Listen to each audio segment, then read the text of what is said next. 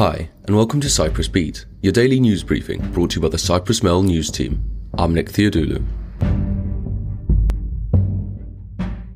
Coronavirus infections are hitting record levels in many countries across Europe as winter takes hold, prompting a call for action from the World Health Organization, which described the new wave as a grave concern. Europe registered a 55% rise in COVID cases in the last four weeks, despite the availability of vaccines, which should serve as a warning shot to other regions, WHO officials said.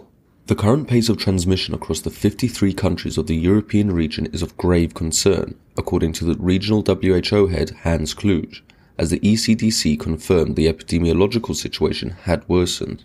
Italy is now the only country in the EU with a green zone at all, Cyprus was also placed on the ECDC's red list for yet another week as the rate of new infections continues to be high. Cases on Thursday rose to 253 and hospitalizations to 73 from an average around 50 over the past few weeks. This came as the health ministry announced that 80% of the adult population was now double dosed and as the cabinet extended the current measures until December the 2nd. The cabinet has also now approved booster jabs for the over 50s. Meanwhile, the Cabinet has also decreed that as of Monday, it will be mandatory for all businesses to carry out SafePass checks through the CovScan application. All businesses must check their customers for SafePass through the CovScan Cyprus application, the Health Ministry said. The application can be downloaded free of charge on any appliance with Android operating systems through Google Play. Checks through the application are carried out by scanning the QR code that appears on the bearer's certificate in printed or electronic form and presents results in the green for the vaccinated and recovered, the yellow for a tested person, and red for an invalid pass. The public will still be able to present printed documentation as long as it has the QR code, but text messages and printed papers from a pharmacy or lab without the code cannot be scanned for authentication. And next, Cyprus has signed an agreement procuring from Israel a modern system to be used for the surveillance of the buffer zone. A defense ministry statement said that the agreement was signed during a visit by a senior Israeli defense ministry official.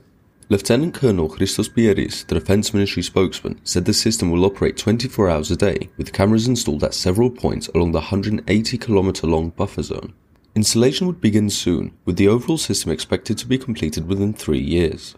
But in the meantime, and as the equipment is installed at a particular location, that location will go live.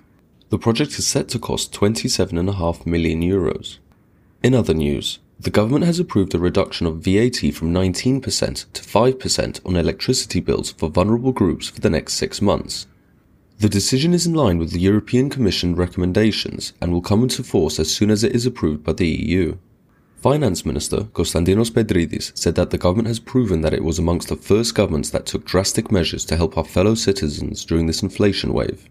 Electricity bills have also seen a 10% across the board reduction for four months, after the cost of supplying jumped 40% in the last few months due to the global energy squeeze. Petrides said that also within November, the Energy Ministry would announce 5 million euros in subsidies to vulnerable consumers for the replacement of energy intensive appliances, in particular air conditioners, refrigerators, and washing machines. And finally, the House of Representatives on Thursday night passed a law extending the duration of maternity leave for mothers with two children or more. For the second child, maternity leave has been increased to 22 weeks from 18 weeks currently and to 26 weeks for the third or subsequent child.